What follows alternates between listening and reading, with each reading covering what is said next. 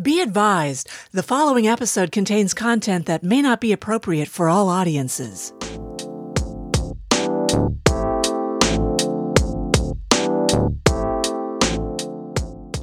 This is Diary of a Nation. I'm your host, Christina Zlotnick. My podcast explores the human experience in an effort to help us better understand one another. Auschwitz is liberated in January of 1945, but life under communism is difficult. Here's part two of my interview with Kati Preston. So, communism comes, you know. And I love it when people say communists are like socialists. It's a different animal. Communists are communists and socialists are socialists. I lived under socialism in Britain and I lived under communism in Romania, and it's not the same animal. I wish people would be more informed, you know, instead of just calling things names. Anyhow, so the communists were pretty awful to us because my mother was considered an undesirable character because she wasn't poor enough, you know. She was an employer, not an employee. And they made her take back all her old employees, including the woman who told the police that she was hiding a child. Can you imagine having to have that woman in her house working for her? And she was working very hard. And then i was going to school nice little local school where they were indoctrinating us telling us that you know our parents are not really good communists because they haven't been brought up properly. And if any of our parents were saying anything against communism we should tell the teacher because then they'll send people to help. So of course i go and tell my teacher that my mother says communism is not good and they punished my mother by making her every Sunday go and work in the park planting different benches. And after that, my mother never spoke in front of me. but this is what they did. They indoctrinated children to this extent. That's that's how it worked. I mean, they brainwashed us. They brainwashed us from from the time we started school until we got home. And the children are very easy to influence, and it's very dangerous. And at this point, my stepfather applied to emigrate to Israel. And they only allowed people who were, I would say, lower class. And we had to send in photographs. And I remember my stepfather telling me, now in this photograph, you have to look stupid. And I still have the picture. My mother was disheveled. My stepfather had a five o'clock shadow, and I looked totally stupid. we have the stupid picture. And we got our visa. We got our visa and they they sent us on a train to Constanza which was where we boarded a ship. And we went on a ship called Transylvania all the way to Israel. And this was a ship that should have had 300 people on it but it had a thousand. It was packed solid. There were cockroaches everywhere. It was a horrible trip and I remember on the way there, we were only allowed to take the clothes we stood in and each small bag of clothes. No possessions, no no jewelry, no nothing. And I had a little gold chain that my father had given me. I was I was cherishing that, and uh, they checked us, and the woman who was checking me tore it off my neck. She didn't even undo it; she just tore it and took it away from me. And I remember crying because they took away my father's chain. It had a little something on it, I can't remember what, but they took it away. And then we got to Israel, and Israel was very poor at the time. When new immigrants arrived in Israel, they all had to live in little sort of shacks in these little camps. And my stepfather said, Oh, no, we're not going to a camp. Which is the best hotel in town? He went and checked into the best hotel. And he said to me, "Now you're a smart little girl. I was 11 at this time. You sit in the in the lobby, and when you hear any language that you can speak, you talk to them and tell them what a good dressmaker your mother is." How many languages do you know? I have eight. At that point, I spoke Hungarian, Romanian, German, some French, uh, and that was it, I think, then, yeah. And um, I sat in the lobby, and every time I heard somebody speak language languages that I knew, I went up to them and I got customers for my mother. My mother made dresses for people, and that's how we lived. But there wasn't a lot of food in Israel then. I remember there was a lot of eggplants and something called lebenia, which was like sort of a yogurt. We ate a lot of that. And then my parents decided that I had they had to find me a school, and the only school they could find was a boarding school, a Hebrew boarding school that I hated because I was picked on because I was the only child who couldn't speak, and they were pretty mean to me. And then my parents went and rented a room in somebody's house. You know, there was shortage of housing and everything. But I wasn't allowed to live with them because they weren't allowing children at this this place. You know, the woman would only rent to two adults, no children, but I was allowed to visit weekends. So my parents found me another boarding school, which was a Church of Scotland school in Jaffa. And although it was a religious school, it was a very pleasant school because they didn't inflict it on me as such, you know. And I must say, it was. Uh, I, I discovered that not to be bullied, you had to make friends with the biggest bully in school and just hang behind her, and then people left me alone.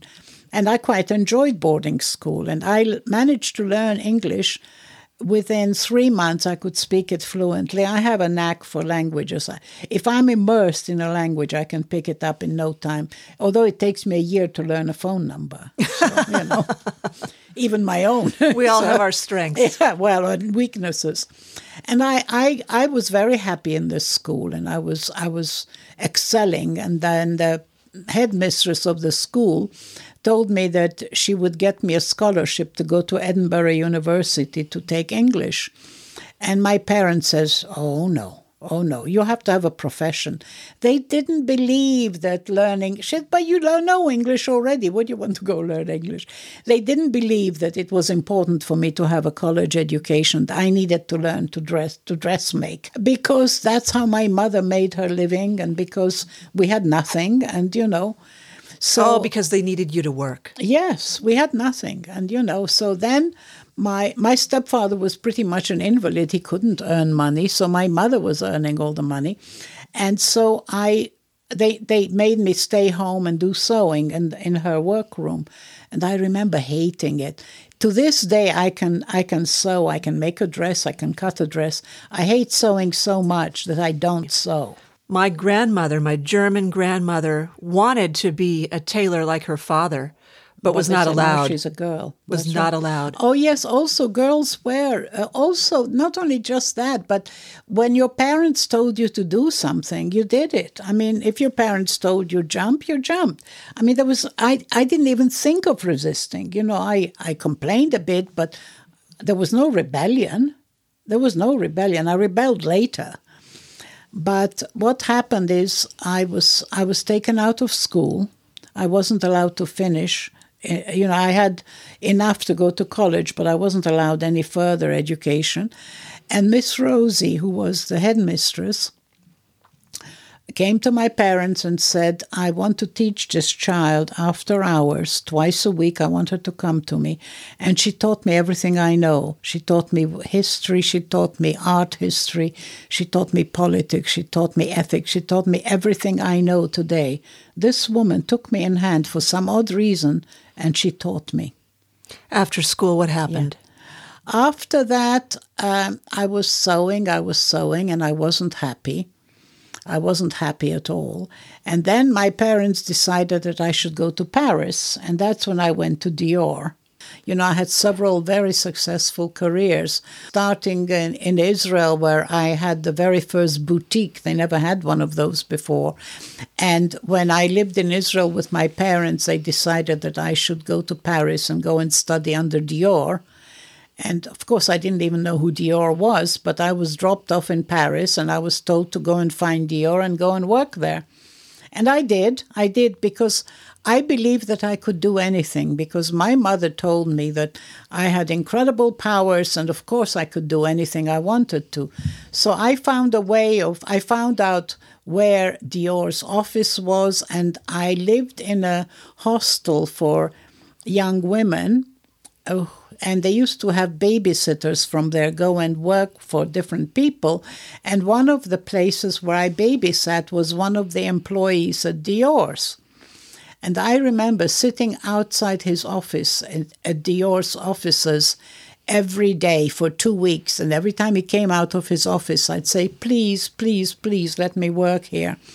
And of course, I had no work permit or anything.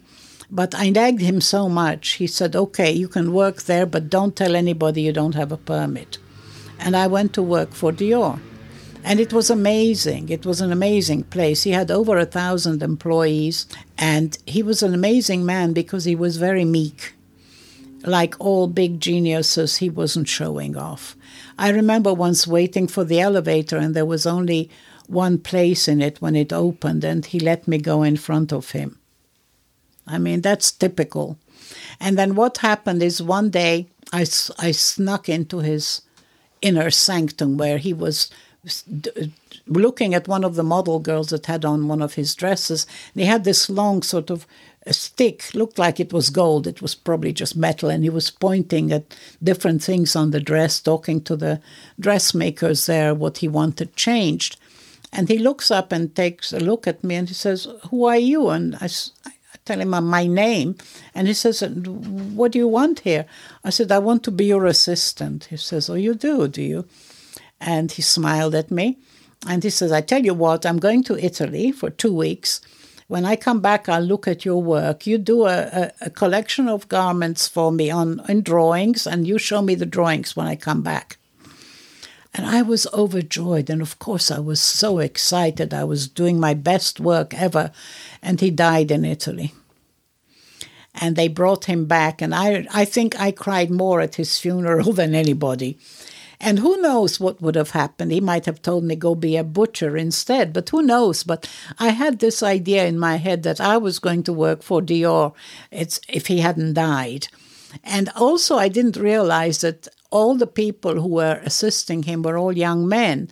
He loved beautiful young men, and I didn't know that they were all gay. And I remember being very interested in some of them. I was 17 and quite pretty, and I would make myself look nice and flirt with them. To no avail. Nothing, nothing. Until one of the doormen, who, I came downstairs and he says, Don't even bother. He says, They're all gay. I didn't even know what gay people were. And then also when I was in Paris, I met Harry Winston. That the jeweler. Was, the, yeah, that was interesting because one day I because I did babysitting, you know, through this this organization that I was involved with, and I only ever babysat once because I was always hungry and I would always raid the fridge so they wouldn't have me back. But this time I was sent to the Ritz Hotel to meet with Mr. and Mrs. Winston. They had two sons. One was called Brucey, and the other one I can't remember. One was 13, the other was 16. I was 17 at the time, and I was supposed to take them around Paris and entertain them while the parents were doing whatever. Mr. Winston was about 60, small, you know, with lots of age spots, and he had a beautiful wife, much younger than him, but also middle aged by this time, and two very nice kids, really nice kids. And I was given a hundred dollars to go and take these children out. I couldn't believe that my luck. And I couldn't believe that these boys would eat steak all the time. You know, they, they would have steak for breakfast. And uh, so I took them all around London and we had a great time and we came back. And this happened three times. And one time I was given a phone call to go to the Ritz. And I get there, and Mr. Winston is on his own. And I said, Where is everybody? He says, Oh, they didn't come today. They didn't come this time. And I said, Well, then I, I'm, I'm leaving. There's nothing for me to do. And very nice to see you. And he says, No, no, no. I want to talk to you. I want to. I may. I want to make you an offer. And he offered me, and I was I was very poor. He offered me, he'd give me an apartment, a car, I could go to school, do whatever I wanted to, an unlimited allowance, as long as I made myself available to him whenever he came to Paris and I would become his girlfriend. And I was I was shocked, I was upset, and at the same time it was a very, very attractive offer. And I said, I want to go home and think about this. I'll come back tomorrow. And I went home and I slept with my wonderful French boyfriend. I spent the night with my French boyfriend, came back the next day, and I said, I'm sorry, I, don't want to do it. And he wasn't angry, he was very nice. And he says, Well, what can I do for you? I said, Well, I need some paint. Can you give me some money for some paint? And he gave me some money and then he gave me a paper bag. He says, I want to do you to do something for me. I want you to take this paper bag and deliver it to a certain Miss, Monsieur Levy on such and such an address. And I said, Sure. He says, But take a cab. Here's money for a cab. All right. So I get in the cab, and out of curiosity, I open the bag, and it's got a necklace, a bracelet, earrings, and and and other bits of diamonds and and and and emeralds. Beautiful stuff. I'm horrified. I'm holding this like this. I deliver it. And I call him up. I said, Why did you do this to me? How, how could you give this to me? And how did you know I wouldn't take it? He says, What would you do with it? Anyway, he says, You wouldn't take it. You're not like that. Can you believe this, this happened with Mr. Mr. Winston? I was so disappointed because he had such a beautiful wife. And I remember asking him, I said, You have such a beautiful wife. Why would you want an affair with me? He says, You don't understand. When an older man is with a younger woman, it makes them feel young again. That was the explanation. Well, but it wasn't going to benefit you. No, but it was going to benefit him it would have been a, business deal for him but he wasn't rude. He didn't touch me didn't paw me you know. He was it was a business affair for him. It was a business uh, transaction.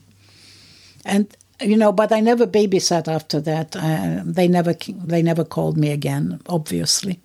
I was horrified that i even thought about it. You know? You weren't in the position of power. And after dior i came back to israel and uh, I was living at home again, and it was kind of difficult because after you've been on your own for two years in Paris, you come home and you've been given an 11 o'clock curfew. I, I, I, I found it very difficult. And I was doing modeling, and I was very pretty at the time, but I was very sought after, and my parents disapproved of modeling as well, which I don't blame them. But I didn't want to sew. I didn't want to sew. And then I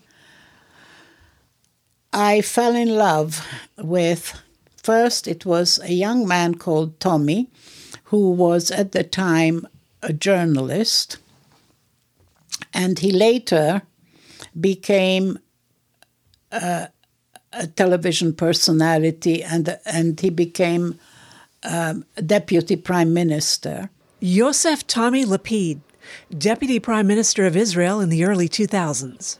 But my stepfather disapproved of him because he was a poor journalist and I should marry somebody rich, and they broke us up.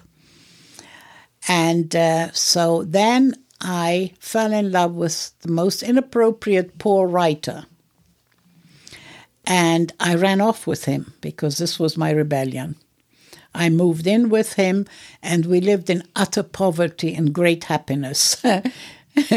Is he your um, Matmor? Yeah, he's my first husband, and he was actually an interesting character because he came from a town not far from where I come from, and he emigrated to Israel when his parents sent him out just before the Holocaust. And he lived with his uh, uncle and aunt and two cousins. And I think he, he behaved inappropriately towards one of the cousins because he was kicked out. And at 16 and a half, he joined the British Army, lying about his age. And he was stationed in Egypt. He had a very long and checkered time in the army. And then he got himself to university and he studied philosophy because that was in the afternoon because he didn't like to get up in the morning. And I was convinced that he would be the next Nobel Prize winner. And we were dirt poor. We were living in furnished rooms and being kicked out for non payment of the rent a lot. And I remember our mattress was a, a, a sack full of, full of hay, which you had to kind of position. Not very comfortable. No, but I was I was blissfully happy because the future was ours, you know. And then I remember I became a journalist because I, I needed to earn money and I decided to to, to work as a journalist. There was a Hungarian newspaper, believe it or not, Hungarian speaking newspaper, and I'd had a women's page in that newspaper. But it didn't pay a lot, so I decided to go and uh, talk to the editor of the biggest paper, the biggest Hebrew paper. And I went there and I I said to him, Listen, you don't have a women's page in your paper. I can do it for you. And he was quite interested. And he says, And how much do you think that will cost? And I gave him a price. He said, Okay. He says, Now let me teach you something. I would have paid you double, but because you asked for what you asked, if you determine your own worth, it's a mistake because other people always think you're worth more. I learned a lot there. But anyway, I went and I had my women's page, and it was very successful. And then I sort of branched out into politics which I wasn't supposed to do. And I would lie my way in because in those days the newspapers was were actually made by hand, you know. So if you came in late and you went straight down to the basement to have your thing and you lied about it being checked by the editor, you could get anything in the paper. And I would I would even address the prime minister. And I was very cheeky. I was 21. I mean, you know, 21, 22, you know everything. It's a lot of chutzpah. That's right. And by this time, I had my first son, and I remember carrying him in a, in, in a little soft bag, and and you know I wasn't breastfeeding because I didn't, and I if I didn't get home in time to make a bottle for him, I would give him tea. He survived. You know, it's amazing how these babies are on your side; they want to live. And I was very happy being a journalist. And then one day, my editor called me in because my husband Yoram was very left wing, very very anti-war. He was he was he he didn't believe that Israel had the right to occupy too many Arab houses, Arab places. And we were once going to be given an Arab house to live in, and he refused because he said that doesn't belong to us. And we were poor, we needed it, but no, he said no. He, he had the moral strengths, but he didn't have the idea that you had to support your family as well. It, it was very strange. He loved humanity more than his family. And so the, the editor called me in and he said, You know, if you left your husband, you could do much better in the paper. Of course, I didn't leave him. But then I decided to have the first boutique in Israel, and I had this wonderful fashion business, and I was very successful. And the more successful I was, the more money I lost because I had no idea that you you had to double what it costs. If something cost me, say, ten dollars, I would sell it for eleven, oh. because I wanted everybody to have my dresses. And the more I sold, the more money I lost, and it got to the point where I was completely broke, and I had to leave. I I. I I, I couldn't take it anymore. I was also seven months pregnant with my second child. And I remember my husband wasn't earning any money, and my parents were in New York, by which time they left and went to live in New York. So I got on a plane and went to New York with my my four year old and my big belly and the small bag. How did you leave your husband? Uh, I had no choice. I had no money. Uh, you know, the, the creditors were after me. I had nowhere to go. There, there wasn't the sort of welfare that you can go today and get get housing because you have no money. I, I had I had to do something, and he he wasn't doing anything, so I did. And was I he upset? He was, he was, but he let me go. He let me go. Oh, he knew. He knew. He, he, he didn't leave me, in the middle of the night. No, no, he let me go. He let me go. And I was very upset. And I remember I ended up in New York. And I had, I, I my parents had a one bedroom apartment. Where in the city? In West End Avenue on the 27th floor. and it was very hard because they had no money. My mother was working for another company. And uh, what, what happened is I went to the Jewish community for help and they gave me all the help I needed. They got me all the baby stuff, they got me a carriage for the baby, and they even introduced me to a doctor who would help me. And the doctor happened to be Dr. Gisella Perl. Dr. Perl was best known for temporarily saving the lives of hundreds of women by aborting their pregnancies because pregnant women were often killed or exploited for surgical experimentation while alive. There's a, a film about her. She's very famous. I didn't know that. And she took care of me and she delivered my child free of charge. And believe me, this is happening in America, and it did happen. When she was deported to Auschwitz, she was a doctor, so Mengele, Dr. Mengele, took her as his assistant, and she saved countless lives. She also delivered one baby that they hid and managed to save. And when this woman came to America, the, the FBI decided that she was a collaborator. They wanted to jail her. And then people came out of the woodwork testifying on her behalf. So she delivered your second son. Yes. And then what else happened in New York City? In New York City, I got a job. I had no, I had no permit, but I managed to uh, talk to somebody. I, my, oh yeah, it was my stepfather was walking on the street with me, and a man came opposite, and they recognized each other. They knew each other from the camp. Wow! And this man happened to be an agent for a fashion business and he got me in, to meet the boss. It's Kismet. Kismet. He got me to meet the boss, and I remember going for my job interview. This was for a knitwear factory. And the man says to me, Do you know anything about knitwear? I said, Of course. I knew nothing about it. What was the name of the factory? Do you uh, remember? It was Thayer, Thayer Knits. T H A Y E R. He had the showrooms there, and then he had the he had the workrooms behind. And he takes me in and he shows me all these big machines. And he says, You know, of course, you know. Oh, yes, of course I do. Didn't know anything about it, but I picked it up as I went along. And then he says to me, You know, uh, since you're young and, and smart, and you went to Dior, come into my showroom and tell me what you think. And I walked into the showroom and it was all dark and purple and this antique mirrors and he says to me, What do you think? I said, It looks like an old whorehouse. and he looked at me. He says, It does, does it? I said, Yeah. He says, Well, you redecorate it. And he gave me a blank check. So I redecorated the showroom, and I remember I learned while I was in Paris that if you if you took a mirror and slanted it slightly this way, it make every makes everybody look tall and slim. So when the buyers would come in and look at themselves, they felt better. I also had what was called butcher lights. You know, when you go to the butcher, all the meat is very pretty. You take it home and it's not the same color.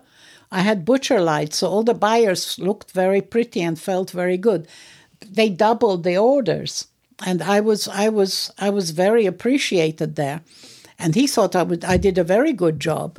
And what he did, he was traveling to Europe going from town to town, like Paris and and London and and Holland and places, to knitwear factories, and I had to design a, a collection while I was there, and then we went to the next one and on the way back i would look at the samples and then we would import them. That that was my job. And i remember traveling all over europe. It was fantastic. I mean i really enjoyed it.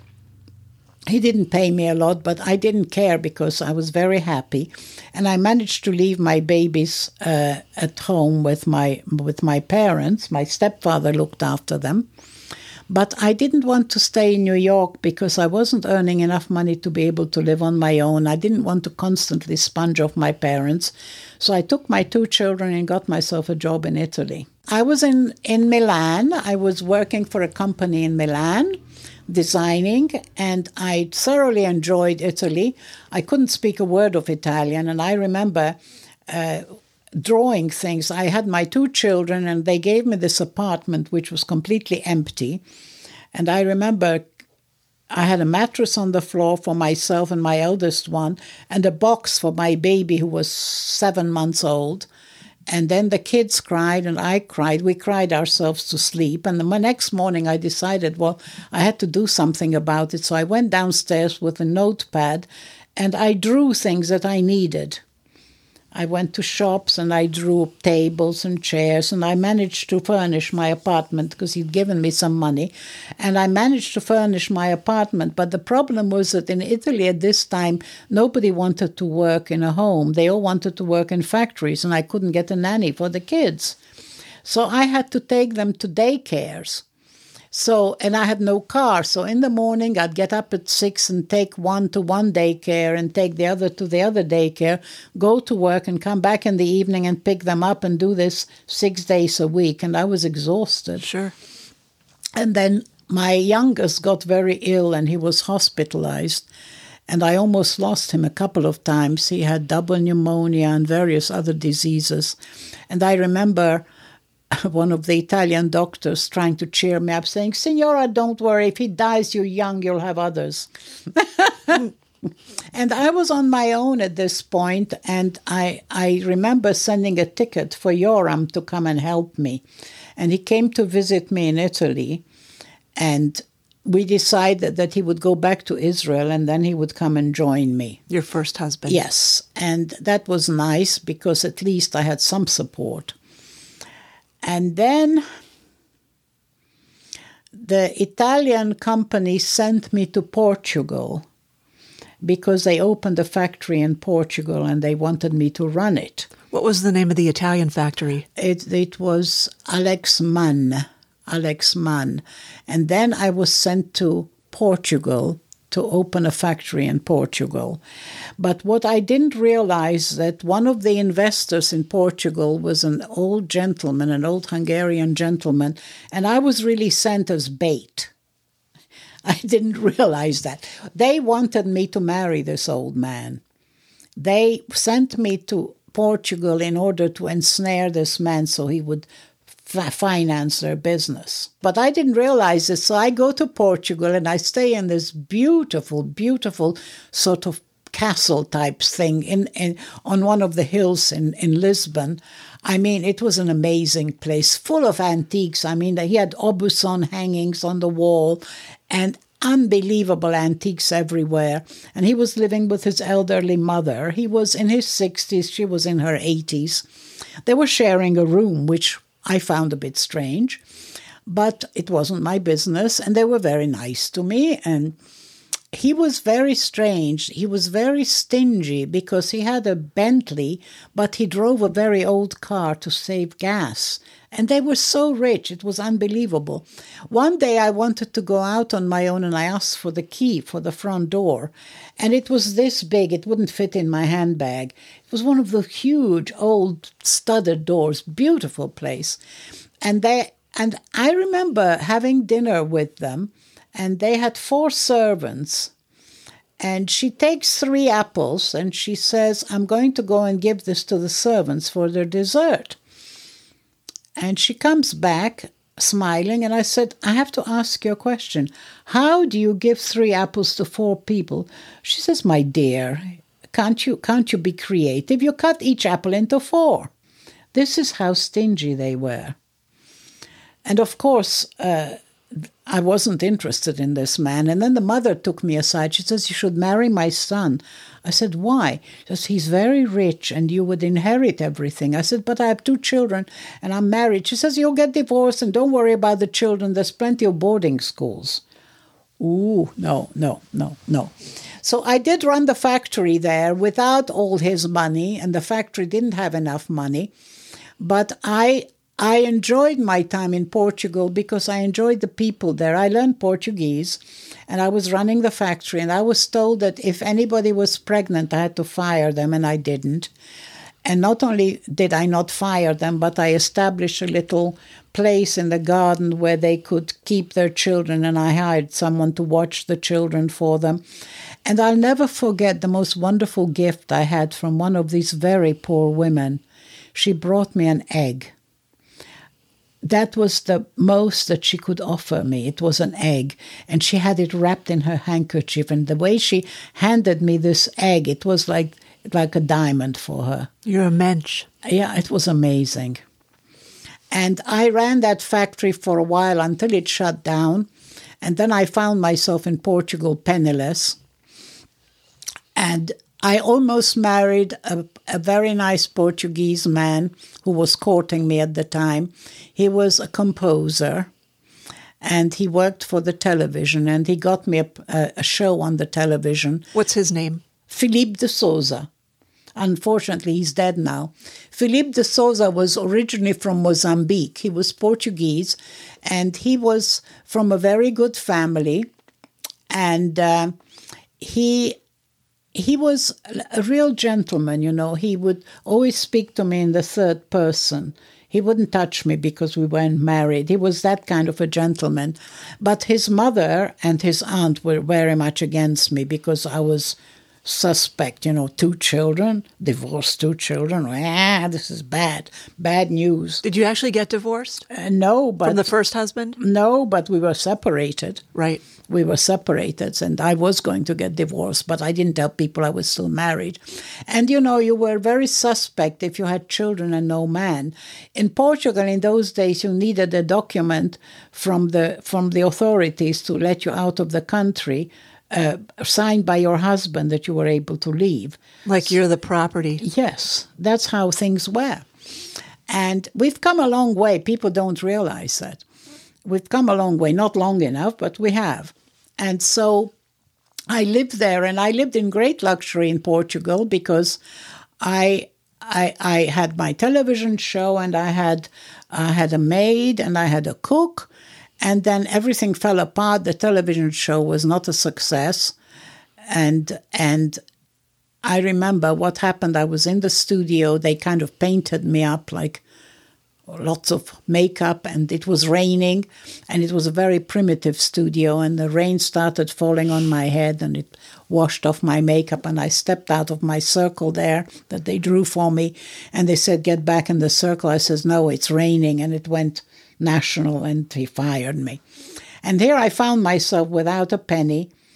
I was either going to have to marry Philippe de Souza or I was going to, to somewhere else. So I went to England. That's how I got to England. What was waiting for you in England? Well, uh, the people that I made friends with during, well, not friends, but acquaintances through business, one of the factories that I worked for in England were looking for a designer. And that's where I went. I went to work for them.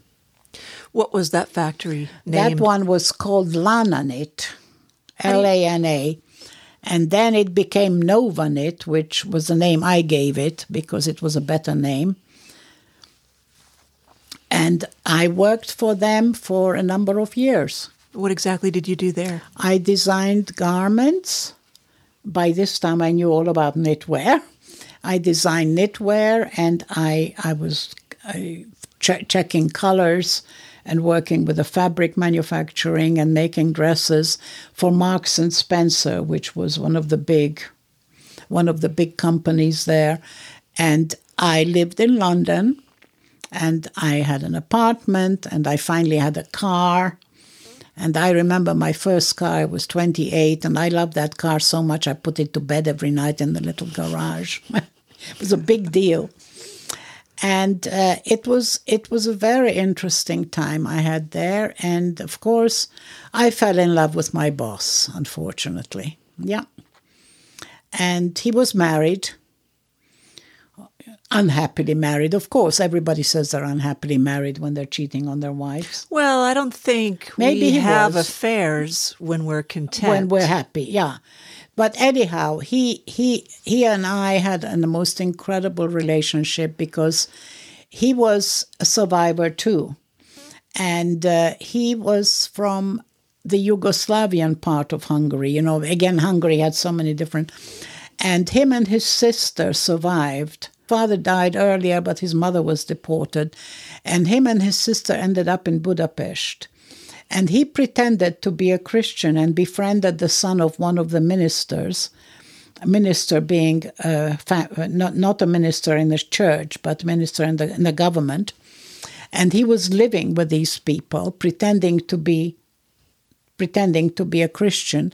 And whenever they went out courting girls, he pretended to be gay because he didn't dare take his pants off because he was circumcised. Only Jews were circumcised then.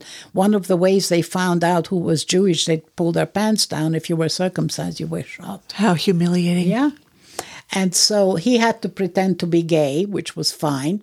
But at night, during the night, he would go down to the cellar and he would make false papers for people. He would take a potato and carve it out to make stamps on things. He was making false papers saving people at night. Another mensch. Another mensch. His sister was in one of the houses at Wallenberg. You know about Wallenberg. Raoul Wallenberg was a Swedish businessman and diplomat based in Budapest. He rescued thousands of Hungarian Jews by handing out protective passports and establishing safe houses during the Holocaust. She was in a Wallenberg house and she had an eight month old baby that she was cradling. Her husband was somewhere else. And there was an air raid, and when the air raid was over, her baby was dead, had a shrapnel in its head. Oh, God. I met her later in London. She became one of my best friends. She was a wonderful woman. But people lived like this. These, these were lives, you know. And anyway, this, this man, Fred Strasser was his name, was incredibly eh, capable, and he's, he's the one who invented the the knitting machine that is big and round, you know, those round knitting machines you see in factory. He invented that. He was a technician as well. He could do anything, and that's how he was able to make these false papers. He was very capable and very inventive, and he eventually went to England and ha- and he became a millionaire in England, very successful in the fashion business. And I met an Englishman who was nice enough also in the fashion business. That's how I met most people. And I married him. What's his name? Uh, Michael Phillips. And uh, I was still working for Novanit at the time, and I married him. And uh, I remember he had a company that was in receivership. Him and his mother were working together in this company that was quite old, but it was it was going to it's going to close down. And I remember leaving my job to go and work for him, and they were very much against it because they thought, well, a secure job and we're about to go broke. But I insisted, and I I muscled my way in there, and I started designing garments. And they were all horrified. His sister was working there too. And I started making different garments and somehow it became very successful because it was different, you know. And at first they were horrified and they they disliked me because I was a bully, yes, but you have to be, you know, you have to survive. And I had my my my third child, his son, at this time, and I was working full time. I was working full time during the day and then going home at night. And we had au pairs and things. It was very difficult. As you know, by this time I had three children in the house. It wasn't easy. And I worked all the hours that God sends. I, I worked all the time. He didn't. He, he was he was kind of working yes but not really you know and i changed things i mean i i started doing profit sharing and i was called a communist by his family i stopped people having to clock in and he says well how do we know if they're working I said you come in earlier and you leave later and we did you know things like that and I lived with this for 10 years and I wasn't happy. It wasn't a happy marriage. I worked like a dog. I had everything. I mean, I was so rich at this point. We were so successful that if I wanted a car, I just looked at the magazine and said, I want that one in red, never asking for the price. I wanted a wallpaper. Oh, it's only in Paris. I flew over to Paris to get it. I had all this and it didn't make me happy. Beautiful houses, beautiful everything. I was able to give the boys everything they needed, special lessons. If they, if they, if they could sing, they had singing lessons. If they could play the piano, they had piano lessons. Didn't do any good because, you know, you know, boys. But there you go. But it was, you know, I enjoyed. I enjoyed the fashion business, but I never felt that it was important enough. You know, it wouldn't change humanity in any way. You know, I knew that, oh, yeah, it's very nice, but what difference does it make if somebody has a beautiful dress or not? You did bring a lot of beauty to the world. I, and it was, eh, you know, I used to sell more than a thousand dresses a week. I mean, it was very successful. And my very last collection, by this time I was divorced, but my very last collection, it netted $2 million. I mean, that was, that was big money then. But anyway, after about, oh, nine years, I started thinking, well, this marriage is certainly not working. And I remember my first husband came to live in, in London as well, and I was supporting him because he didn't have any money. And I used to have lunches with him and complain about my marriage. And then I went to a cocktail party. I went to a cocktail party for, for the labor movement with my husband. And there I, I met an Israeli sculptress who brought this young man with who was very, very quiet. He was dressed all in black and he sat in a corner and he looked very interesting.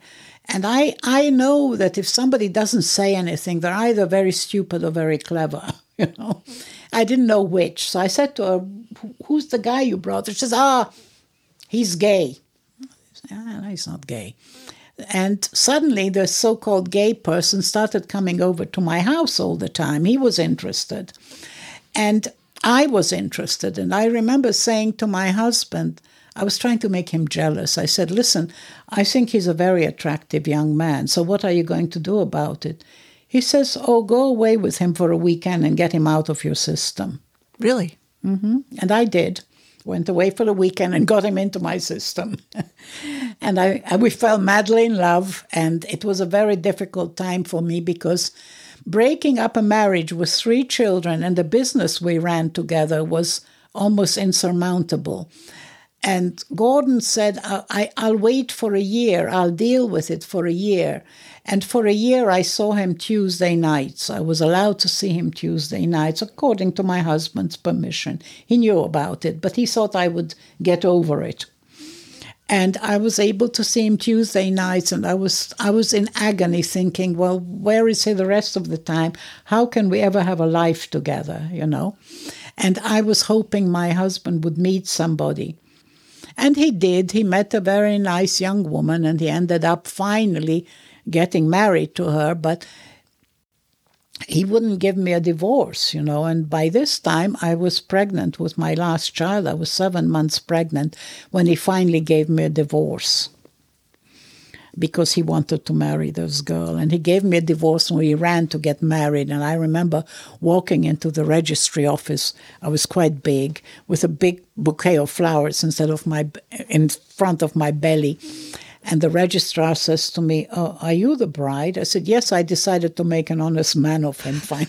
what was his name, the third husband? He was uh, Gordon Preston. He was he was my he was my last one. And that's your last name and today. Yes, and that's the one who died. And we were together forty three years. And is he the love of your life? Was I, he the love of your life? He was definitely the last love of my life, yes. How do you characterize the three husbands? They they all had their points. I mean, Michael, the middle one, was very kind. He was a very kind. He was very creative. He had wonderful taste. Uh, he was fine. He just he, we just went a good fit. And Yoram was my teacher. You know, he was my he was he he taught me everything. After Miss Rosie, whatever else I knew was from him. And Gordon was my hero to some extent. Gordon was an interesting guy because he'd lived in Israel. I didn't know him in Israel. When I met him, he had just come back from one of the wars. And he spoke Hebrew. He wasn't Jewish. But he went to Israel accidentally. He was on a road trip with somebody. He was he was uh, an, en- an aeronautics engineer. He was working for Rolls Royce, and he decided to go around Europe on a motorbike with a friend, and their motorbike died in Athens, and the only ship out of Athens was going to somewhere called Haifa. The other guy went home and he went to Haifa. And when he, he landed in Haifa, he saw these beautiful soldier girls And he says, I'm going to stay here. the, the, the, the young soldier girls with their miniskirts were very attractive. And so he, he stayed there and he eventually ended up on a kibbutz and he built a factory on the kibbutz. An Israeli commune. Yes, and then he also worked for the Weizmann Institute for a while. And for a young kid his age, he was in his 20s, it was a big deal. And he fell in love with Israel. He fell in love with the, the intellectual part of it. He happened to be in a kibbutz that was very intellectual. They were Czech Jews mainly. And he fell into a society where the prime minister would come and have dinner with the people and you know it was and it was a real kibbutz. They had they shared everything. Nobody had any possessions. The clothes were shared. Everything was shared. And he, he liked it very much. And they wanted him to marry one of the local girls. And he he, he it didn't take you know it didn't take. And then the war broke out the the, the first war uh, the six day war. And they they said you have to leave now because you know all locals have to. I said I'm not. I can't leave. I mean, how can I go and say have a nice war and come back? No, I'm staying. Well, I said, well, if you're staying, you might as well join the army. And they put him in Israeli uniform, and he fought for three wars. He fought in Israel speaking Hebrew. And strangely enough, all our lives together, when I didn't want the boys to understand something, we spoke Hebrew. Me and my non-Jewish husband. He was he was he was the best Jew of all of them.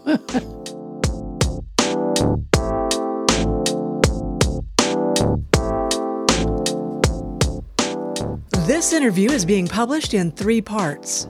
In part three, Kati discusses her associations with Israeli government officials and fellow Holocaust survivors, plus her current interests and her take on American politics. Do you have a compelling story? Or do you know someone I should interview? Drop me a line at diaryofanation at gmail.com. Please tell a friend to listen too. That's how we grow our audience and continue podcasting. Find Diary of a Nation through your favorite podcast app. Follow us on Facebook, Instagram, and Twitter at Diary of a Nation.